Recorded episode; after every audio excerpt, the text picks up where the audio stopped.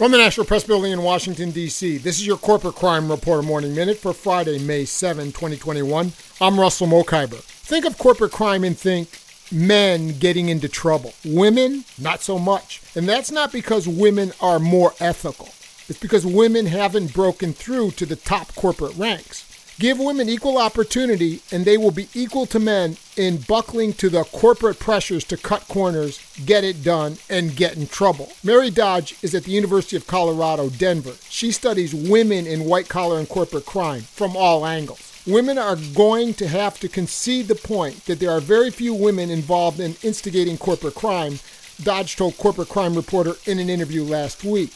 My argument is that women have not had the opportunity to engage in corporate crime. If women were given the opportunity, perhaps we would see more corporate crime engaged by women. For the Corporate Crime Reporter, I'm Russell Mokhiber.